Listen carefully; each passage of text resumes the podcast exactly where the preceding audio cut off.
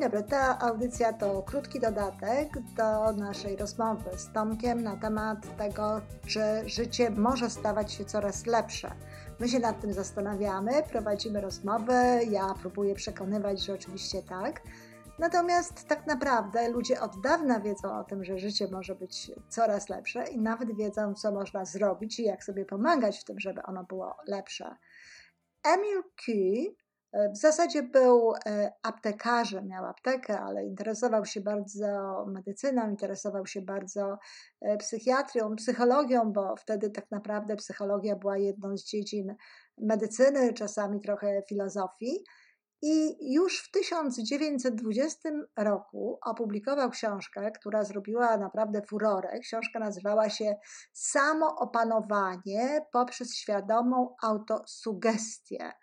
I tak naprawdę e, była to książka, w której znajdowały się afirmacje. Szczególnie dwie afirmacje z tej książki e, chcę tutaj przytoczyć, ponieważ obie dotyczą, no właśnie, coraz lepszego życia. E, jak widać, w 1920 roku już robiono podobne rzeczy, którymi my zajmujemy się tutaj.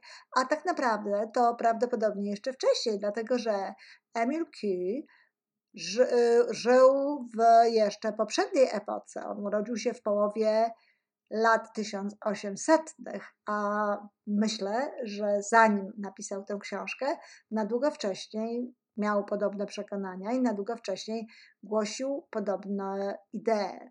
Bardzo podoba mi się, nawiasem mówiąc, to słowo samoopanowanie. Myślę, że będę je wykorzystywać, myślę, że włączę je do swojego słownika, do słownika logodydaktyki, ponieważ ono fantastycznie oddaje tak naprawdę ideę no, jednego z elementów rozwoju osobistego.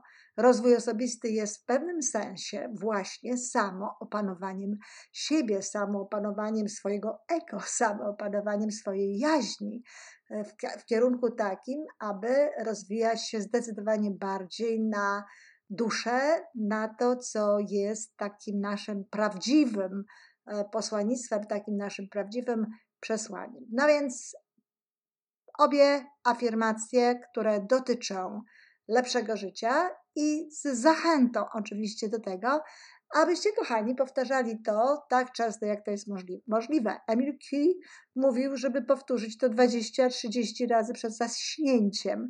No nie wiem, czy koniecznie tak to trzeba, trzeba robić. W świetle naszej dzisiejszej wiedzy na temat podświadomości i pracy nie jest to niezbędne, choć na pewno ułatwiłoby to bardziej przeprogramowanie tejże podświadomości.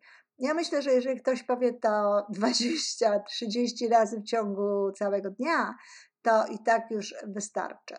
Z każdym dniem, pod każdym względem czuję się coraz lepiej i lepiej. Z każdym dniem, w każdym aspekcie powodzi mi się coraz lepiej i lepiej. Jeszcze raz, z każdym dniem, pod każdym względem czuję się coraz lepiej i lepiej. Z każdym dniem, w każdym aspekcie powodzi mi się coraz lepiej i lepiej. Proszę zauważyć, skoro coraz lepiej i lepiej, to znaczy, że coraz lepiej. Czyli Emil Key wierzył w to, że nasze życie może stawać się coraz lepsze i zdecydowanie do tego zachęcał poprzez pracę ze swoją podświadomością.